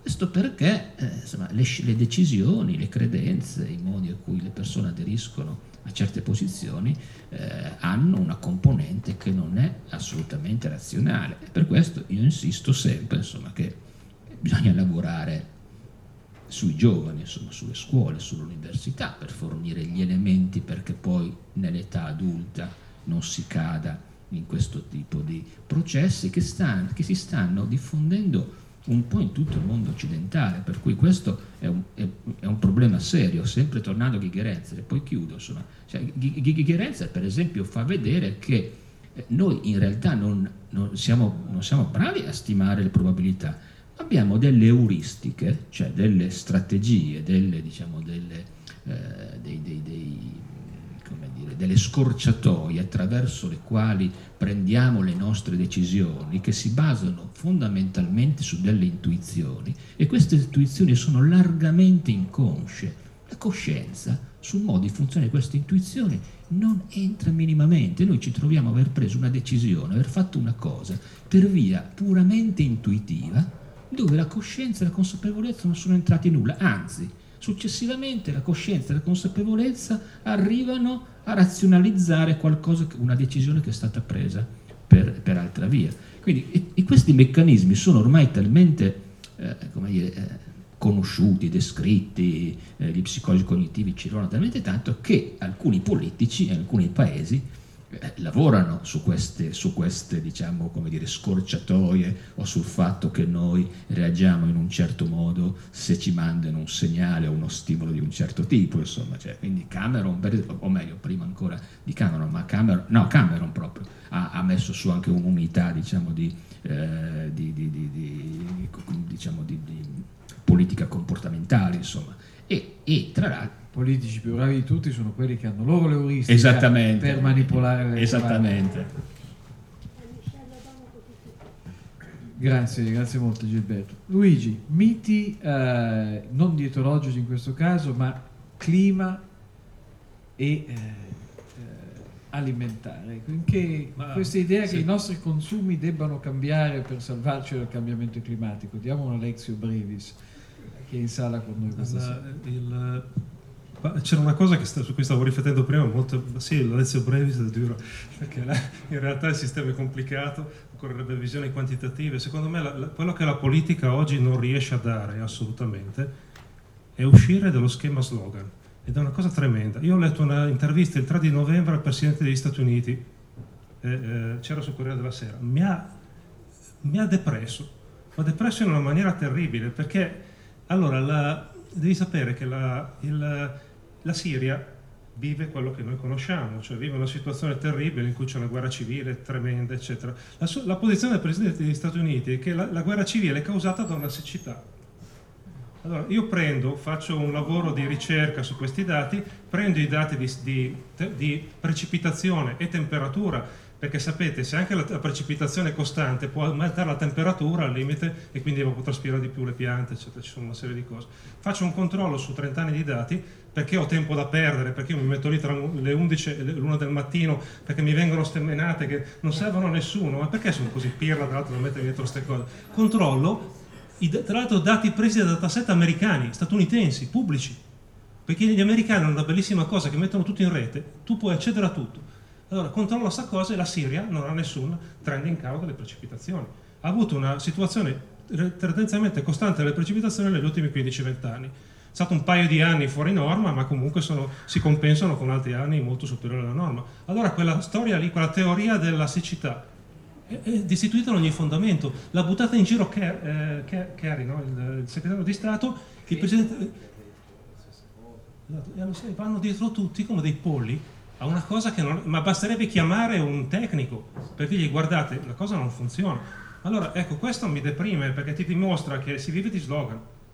Allora, se il paese più importante, del, eh, uno dei paesi più importanti ormai non è che più importante perché è la Cina che tira di più, non riesce a applicare una visione razionale e quantitativa dei fenomeni, io mi preoccupo. Mi preoccupo perché temo che effettivamente l'emotività giochi un ruolo enorme e l'emotività va con quelle cose che dicevi tu, insomma la valutazione del rischio e altre cose. Accidenti, la, oggi abbiamo una, una, una, un background di eh, strutture algoritmiche che ci consentirebbero di interpretare la realtà in modo quantitativo, seguendola giorno per giorno, soprattutto per certi processi. Io so descrivere, ve la, ve la disegno la lavagna, una pianta coltivata, e vi dico quanti, quanti chili d'azoto, quanti di fosforo, quanti di potassio, quanta acqua, quanta temperatura, eccetera. E ve lo, ve lo proietto a livello mondiale e vi dico cosa succede in un certo momento eh, lo so, non sono Dio, in realtà ho bisogno di un'architettura anche di flusso dati di un certo tipo, ma lo faccio all'università riesco a farlo descrivendolo agli studenti, come si, smonta, si smontava un fucile quando si era militare, insomma, a occhi chiusi. Allora la cosa è un po' così, ecco, ma perché nostra, i nostri ecco, eh, politici, stavo dicendo in monitori, è terribile questa cosa, ecco, ci portano a questo tipo di valutazioni, perché ci stanno spaventando tutti a morte? Ecco, questa è un po' la questione. Io quando guardo le, le allora, io mi spavento di fronte a dati di fatto. Allora, prendiamo le statistiche globali, FAO. Ci sono anche paese del paese, le prendo globalmente, per le quattro culture che danno da mangiare al mondo, e sono eh, le quattro grandi commodities, mais, frumento, soia e riso. Sono quattro. Allora, la, queste quattro qui, allora, la, ogni anno, il trend anno 1962-2013, perché dal 2013 si ferma la statistica, eh, il mais guadagna il 6.5% l'anno in produzione, il frumento guadagna il 4,2%, il riso guadagna il 5,1 e la soia il 2,5, ma un po' più lenta. Capite, con questi trend in salita uno dovrebbe essere, siamo in una botte di ferro, come Matt sono le statistiche che ho fatto vedere Matt, sono le stesse identiche cose. Io ce l'ho sotto gli occhi tutti gli anni, ormai da un tot di anni, le porto in giro nei miei, nei miei convegni e poi vado, e poi ai miei convegni ci vengono otto persone perché lì c'è un amico che è, il, è appunto è, il, è un ettore, insomma. Ecco, Ettore Malpezzi mi organizza convegni a Vimercate facciamo un convegno su cibo, su cibo e clima, scusate, su produzione di cibo e clima e vengono otto persone. Il giorno dopo facciamo, fanno un convegno di fianco nella parrocchia che viene Carlin Petrini e ci sono 300 persone, il parroco, il sindaco con la fascia e cavolo, tu capisci, quello parla al mondo, tu non parli a un tubo di niente, è, rovi- è rovinosa questa cosa qua, non si riesce a portare la gente verso una, almeno un capire i fenomeni. Come Esatto. E allora eh, sapete cosa, cosa, va a dire Petrini? Ve lo dico perché l'ho stato anche sentire una sera qui al piccolo teatro, aveva una clac enorme.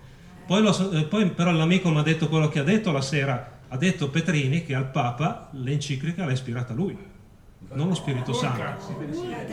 Eh, ma lui, lui, ha scritto anche la prefazione all'enciclica del Papa. Se esatto. voi comprate l'enciclica sì, del Papa, ha la prefazione di Carlino Petrini e quest'altro, questo è un capo di Stato che parla al mondo, capite? La, eh, troverà un agronomo. Anche il ministro Martina aveva l'auricolare con quello di Italy, con Farinetti, cioè voglio dire, Farinetti era lì negli stati maggiori del PD, eh, signore, esatto, quindi sono... non è che siamo lì a farci tanti ministro Martina dell'agricoltura. Eh? Certo, no, ma Martina, guardate eh, la... Martina Campanale. La, eh, sono, tutte cose, sono tutte cose molto tristi. Sono insomma, cose che si sanno, so cioè, ormai sono cose risapute, no? Queste, non dovevo neanche scandalizzare.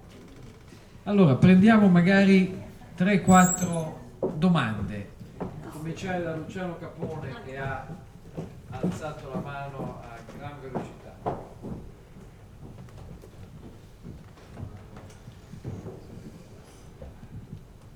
Volevo chiedere al professor Corbellini Uh, una cosa, diciamo, molte delle, delle, cose di cui abbiamo, avete parlato riguardano un po' il rapporto tra l'opinione pubblica eh, e la politica, no? Uh, che spesso appunto fa, fa, leggi sbagliate, guidate da, da modi o pregiudizi, come abbiamo visto sugli OGM, uh, oppure incentiva il bio senza alcuna base, diciamo solo perché c'è una, una, una richiesta da parte della, delle persone. Però diciamo, ultimamente la cosa che mi ha più preoccupato riguarda più che la politica, che in, in alcuni casi diciamo, è stata an- anche molto, uh, spesso sta, sta, a sentire ciò che dice la comunità scientifica, ma il potere giudiziario, cioè i tribunali e giudici, spesso in materie scientifiche si affidano al primo perito uh, che capita il primo giudice del lavoro ordina dire, l'immediata esecuzione della cura di Bella, fa indagini sul rapporto tra autismo e vaccini. Uh, in, uh, in, Puglia sono stati indagati degli scienziati per aver diffuso la peste degli ulivi, che erano quelli che in realtà uh, la curavano. E so, gli esempi sono, sono, svariati per stamina, eccetera, eccetera. Secondo me questo poi diventano immediatamente esecutive queste cose, cioè non c'è nemmeno il tempo di discuterne o di intervenire uh, pubblicamente. Volevo capire qual è il rapporto tra la comunità scientifica e il potere giudiziario, uh, se ci sono delle camere di compensazione, di discussione, di come si formano i giudici, come formano il giudizio, insomma, questo. Eh, beh, no, non, non ci sono camere di compensazione, cioè la, la, il potere giudiziario è indipendente per definizione e quindi deve darsi degli strumenti per eh, diciamo, trattare eh, questi certi argomenti e anche degli strumenti per eh, selezionare, quindi per, per, per uh, utilizzare le eh, conoscenze scientifiche e le prove che sono pertinenti nel contesto di un determinato dibattimento, insomma, di un determinato processo. Eh, beh, eh, allora, quindi questo in teoria, cioè quindi per carità, insomma, quindi non... No, no, ma, eh, sì, ma, ma, le discussioni ci sono state e ci sono. Allora, mh, e, e, ci sono anche, anche, delle sentenze, insomma, in Italia la sentenza francese e un'altra sentenza che adesso non ricordo del 2010, nelle quali, per esempio, sono stati definiti, per, ad esempio, quali tipi di eh, modalità, attraverso quali tipi di modalità si poteva per esempio utilizzare un determinato dato e la sua valenza probabilistica all'interno diciamo, di, quella, di, quella, di, quella, particolare sentenza e poi diciamo, più in generale siccome la sentenza è una sentenza della Cassazione.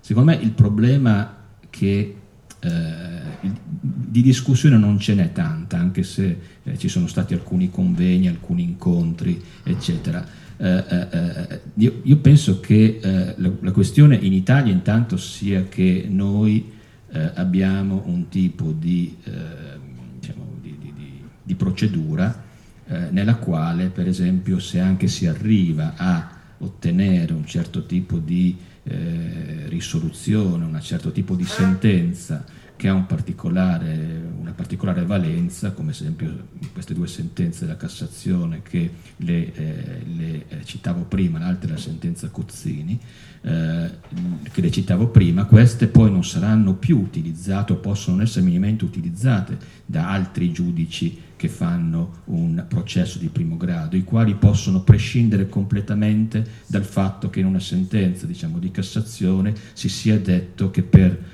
usare un certo tipo di eh, dato scientifico, prova scientifica, teoria scientifica, ci devono essere una serie di condizioni. Nella sentenza Cozzini, per esempio, queste condizioni sono estremamente analitiche e, richia- e richiamano quelli che sono eh, i eh, criteri Dobert eh, negli Stati Uniti, perché negli Stati Uniti nel 1993 di fronte a un problema di questo genere, cioè di fronte a un problema del fatto che qualcuno, un perito, aveva testimoniato falsamente, era ritenuto un perito molto qualificato scientificamente, ma aveva portato dati falsi.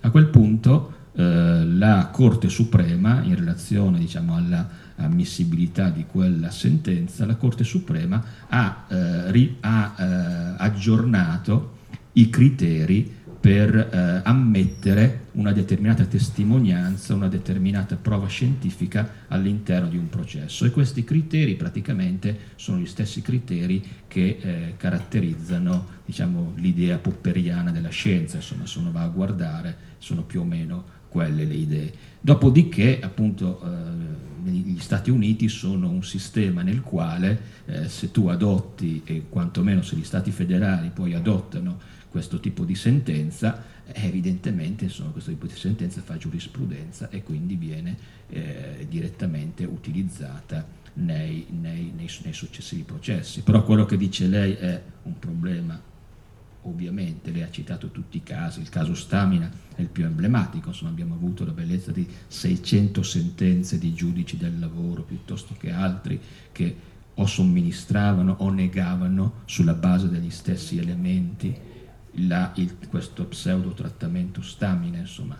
E, e, e quindi c'è, c'è, però questa idea che comunque sia, siccome il giudice dire, decide un po' lui, chi, in ogni caso questo vale anche negli Stati Uniti, chi ammettere o non ammettere, chi considerare, chi considerare eh, diciamo un, un, perito eh, valido o chi, non, o, o chi invece non è un perito valido, il caso per esempio anche della della, un po' più complicato nel caso della sentenza dell'Aquila sugli scienziati, sugli scienziati della Commissione Grandi Rischi che sono stati assolti, che sono appena stati assolti, insomma, questo è un altro caso, se uno si va a leggere insomma, tutta, tutta, tutta, diciamo, le argomentazioni, le motivazioni delle sentenze, insomma, eh, si trova di fronte a una situazione effettivamente, eh, che effettivamente suscita problemi. So, e chiudo, che il Consiglio Superiore della Magistratura da, da almeno un paio d'anni sta eh, facendo, sta organizzando dei corsi per eh, giudici tra, i, dove, diciamo, tra gli argomenti su cui diciamo, si fanno, cioè su, che, che, vengono insegnati, ci sono anche questi diciamo, argomenti legati a, come eh, utilizzare e come diciamo, reclutare i periti che in ambiti diciamo, con competenze scientifiche in modo tale insomma, che poi il giudice non riesca a ottenere il tipo di, il tipo di risultato, tipo di risultato che, cui, che magari lui stesso aspira a ottenere. Chiudo veramente, c'è una, un ambito ancora più, eh, adesso, più, più recente su questa cosa qua, che è per esempio l'uso delle neurotecnologie nell'ambito dei processi penali e questo io penso che nei prossimi anni solleveranno poche questioni. Posso aggiungere due cose? Secondo me Luciano ci portava a, a alludere a due temi che ovviamente travalicano la discussione, vanno ben oltre la discussione di questa sera, ma in qualche maniera anche l'utilizzo della scienza può essere ideologico e strumentale, come qualsiasi altra cosa. E quando uno si trova ad avere davanti un, un gruppo con una forte compattezza ideologica, oggettivamente, con, una, eh, con pregiudizi molto omogenei, ecco, quale è eh, oggi per ragioni storiche, comprensibili e note sostanzialmente la magistratura italiana, quello che poi avviene sono questi casi qui. E ciò che però che noi vediamo, la panna che vediamo montare in quest'ambito è assolutamente agevolata dal discorso mediatico generale. Cioè, eh, nonostante il giudice abbia in teoria il privilegio di essere un po' da solo, no? l'autoreferenzialità che dovrebbe essere uno schermo rispetto alla eh, pressione popolare, noi abbiamo visto negli ultimi anni eh, proliferare insomma, iniziative e sentenze che hanno uno scopo non dichiarato ma abbastanza visibile in filigrana che è quello di guadagnare al loro autore la prima pagina del giornale. Questo è un grosso problema del paese che ovviamente va oltre eh, quest'ambito e si inserisce bene nella discussione che abbiamo fatto poc'anzi.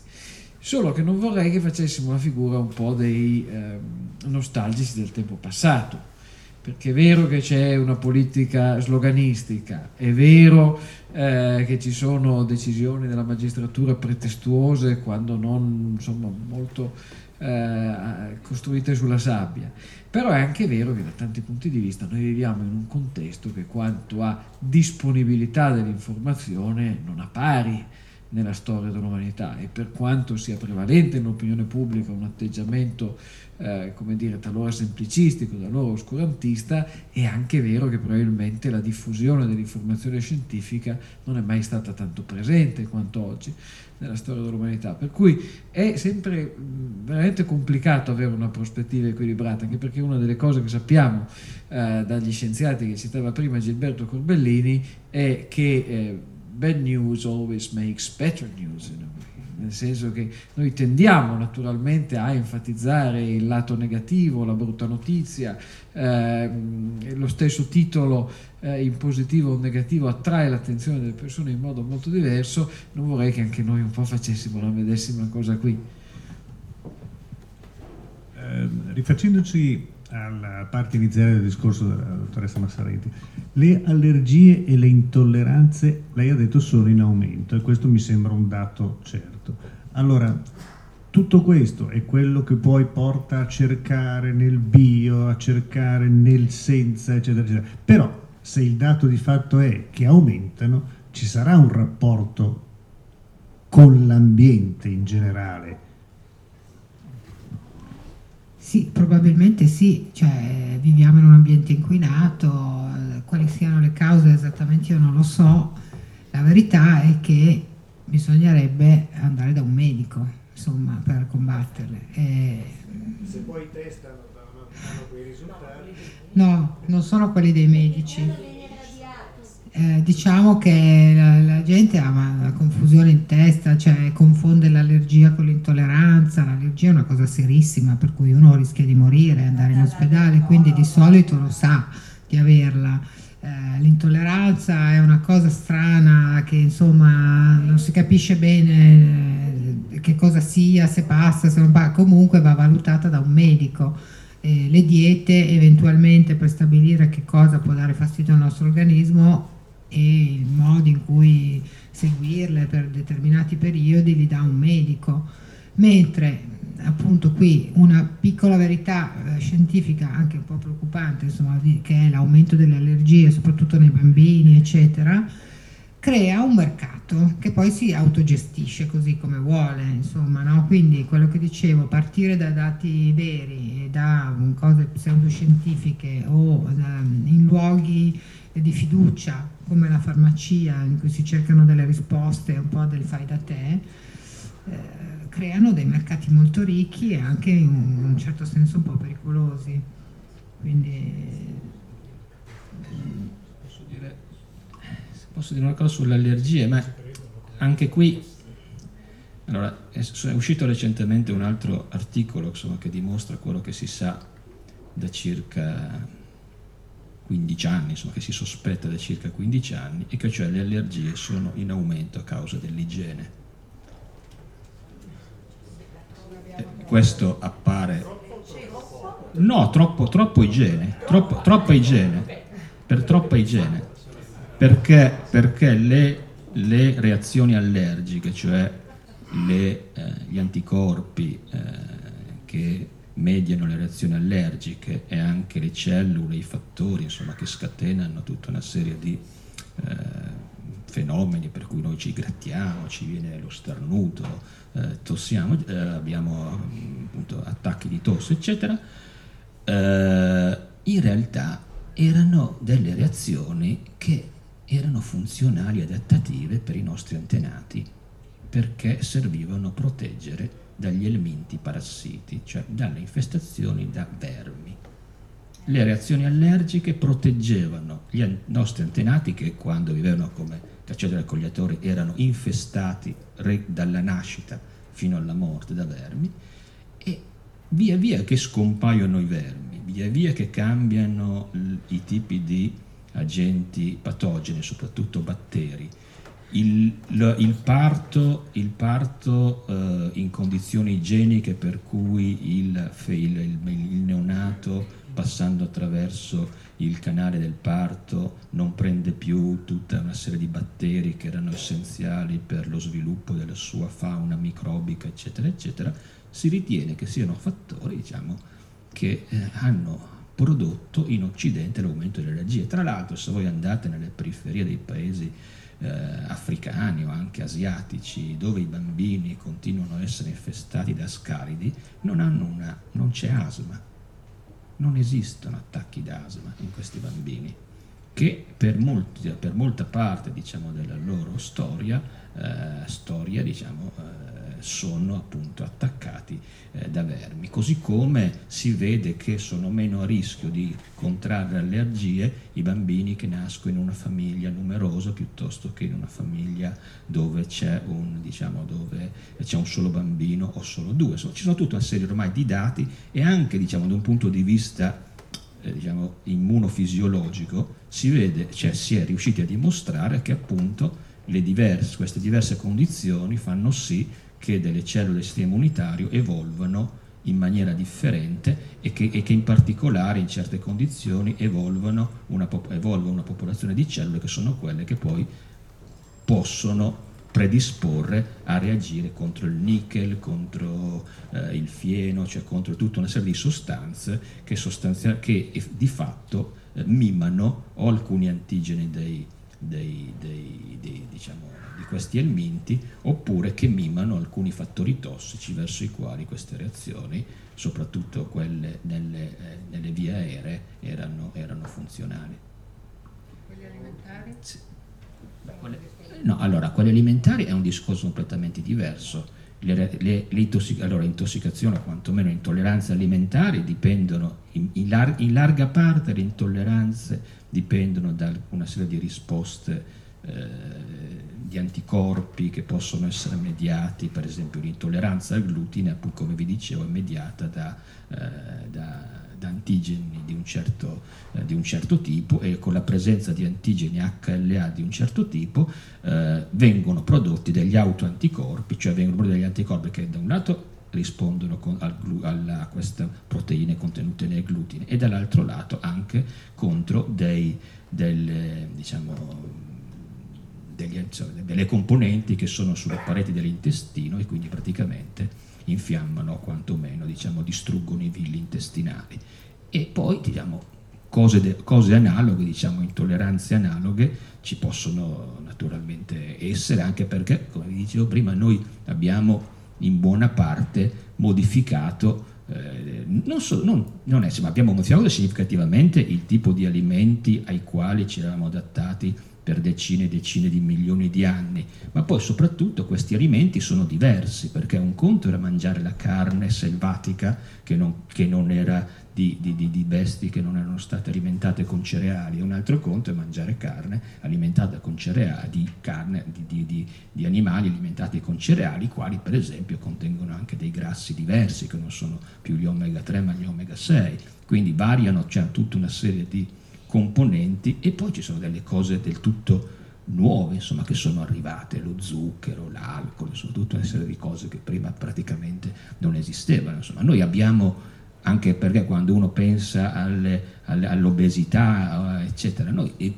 è, è, è, facilmente immaginabile che abbiamo delle forti predisposizioni a, nutri- a mangiare e, e al fatto che ci piacciono degli alimenti altamente calorici e quindi grassi, contenti zuccheri, eccetera. Beh, perché erano cose abbastanza rare quando vivevamo come cacciatori e raccoglitori. Oggi invece basta che usciamo di casa e troviamo sei pasticcerie nell'arco di 200 metri. Cioè, quindi, eh, eh, continuiamo però ad avere queste preferenze. Le cose dolci, che sono associate a caloria, diciamo, a alto contenuto calorico, continua diciamo, a piacerci ovviamente. Una domanda aperta per tutti e tre, volevo sapere un po' qual è il vostro parere su questa nuova moda alimentare che sono gli insetti. Fino all'anno scorso eh, trovare uno scarafaggio nel piatto faceva chiudere un ristorante, adesso probabilmente per la lobby dei ristoranti più sporchi si sta imponendo questa moda degli insetti. Tra l'altro, proprio paradossalmente, il giorno prima l'OMS condanna la carne rossa e la carne lavorata e il giorno dopo l'Unione Europea liberalizza il commercio degli insetti. Benissimo per la liberalizzazione, nel senso che abbiamo una scelta in più libera, però a questo punto vorrei sapere qual è questo valore aggiunto che danno gli insetti alla nostra dieta e perché ne parlano così tanto. Eh, io ho analizzato abbastanza il problema perché posso? Sì, sì. No, eh, perché mi sono trovato a eh, allora, un anno fa abbiamo organizzato un, un convegno al Castello di Sant'Angelo, sono il condirettore di un museo di storia dell'agricoltura, e in questo convegno si parlava di entomologia, insetti utili e la, e la persona che doveva fare il, la relazione sulla, sull'alimentazione a base di insetti non si è presentata. Io una settimana prima l'ho saputo, mi sono dovuto preparare, mi sono studiato, ci sono dei report della FAO molto interessanti e quindi ho, ho, sono diventato una, fatto una cultura mostruosa su, mi sono fatto una cultura Solo teoria o anche pratica? No, no, pratica no, perché ho, ho una moglie che mi ha già detto che se io porto a casa insetti da mangiare, lei mi lascia e quindi non posso rischiare il matrimonio per una cosa, scusate.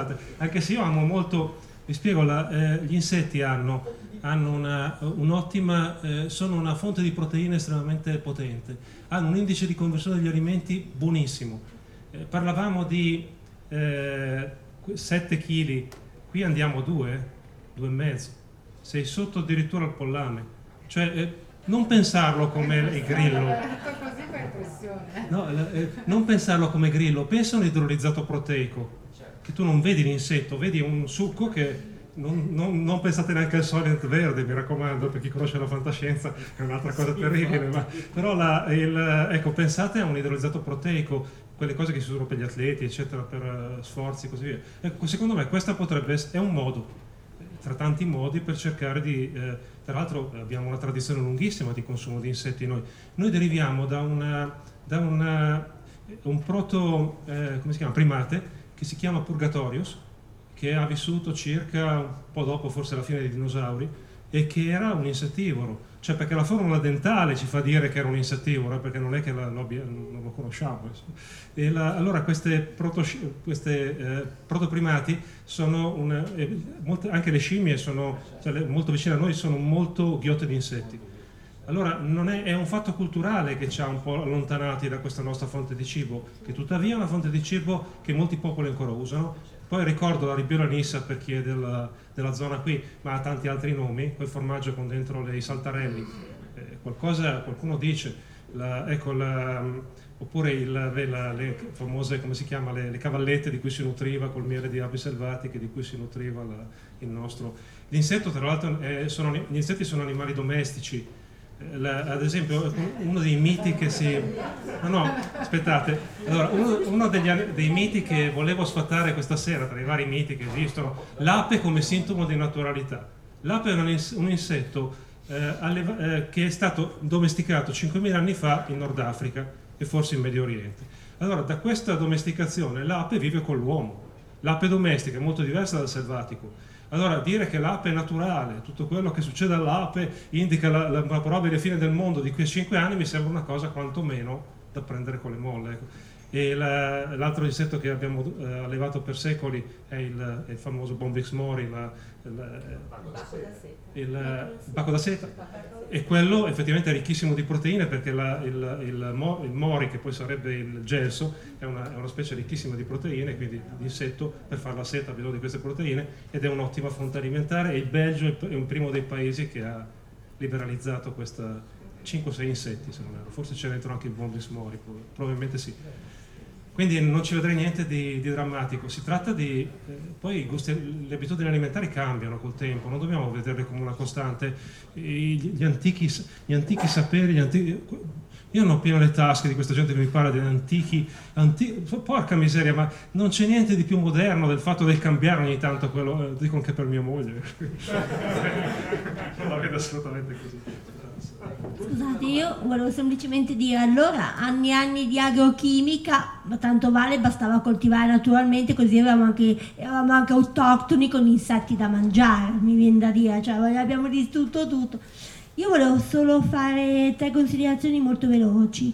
Dopo IGP, quando sappiamo che ad esempio per fare la pesaura la carne viene dal Brasile e dall'Argentina, per cui mi chiedo di che cosa stiamo parlando Qua a Milano ci sono e in Italia stanno fiorendo dei simpatici negozi di mozzarella, i trulli, i teruncelli, poi il latte. Ho detto, ma scusi, ma il latte da dove viene? E eh, sai, il latte viene da Lodi. A Genova c'è i trulli, dico, ma il latte da dove viene? E eh, sa, viene dalla Valpolceva, i trulli. Già lì, senza andare nell'Italian Sounding, già lì mi sorge qualche domanda, quindi dopo IGP, ok quanto la comunità economica ci ha veramente fottuto, nel senso che adesso si sono messi anche a contare le vongole di quanto devono, quanto devono essere. Cioè, io penso che, voglio dire, eh, non si è saputo, secondo me, battere i pugni sul tavolo sulle cose di contenuto a favore di, di altre cose. L'ultimissima cosa che mi viene da dire è che l'Italia è praticamente, non è che, cioè, non è che vengo dalle retrovie, io credo che l'Italia possa essere autosufficiente e autoctona su tutto, quindi anche volendo avere un'alimentazione così, cioè, ma questi superfood, questa quinoa, l'amaranto, ma noi abbiamo, abbiamo una biodiversità pazzesca, abbiamo fagioli, abbiamo, abbiamo, legumi, abbiamo cereali, abbiamo di tutto di più, ma veramente di tutto di più.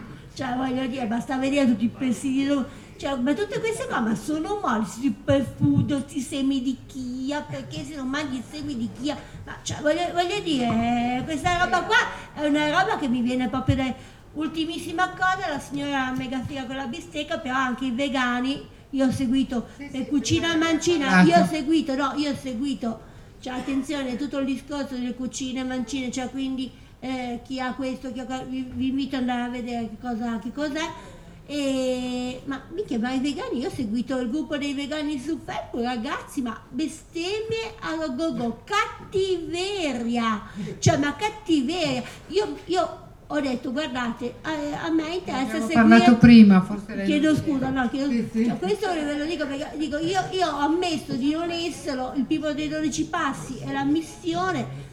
Ragazzi ma che tata e che poi che schifo andate a mangiare ad universo vegano che, che brutto o tu vai da Pietro Lehmann e mangi bene, o la Simone Salvini, o se no sono veramente tristi e brutti e anche cattivi. Allora, dei vegani abbiamo parlato prima effettivamente come a delle forme di, di- così, di religione.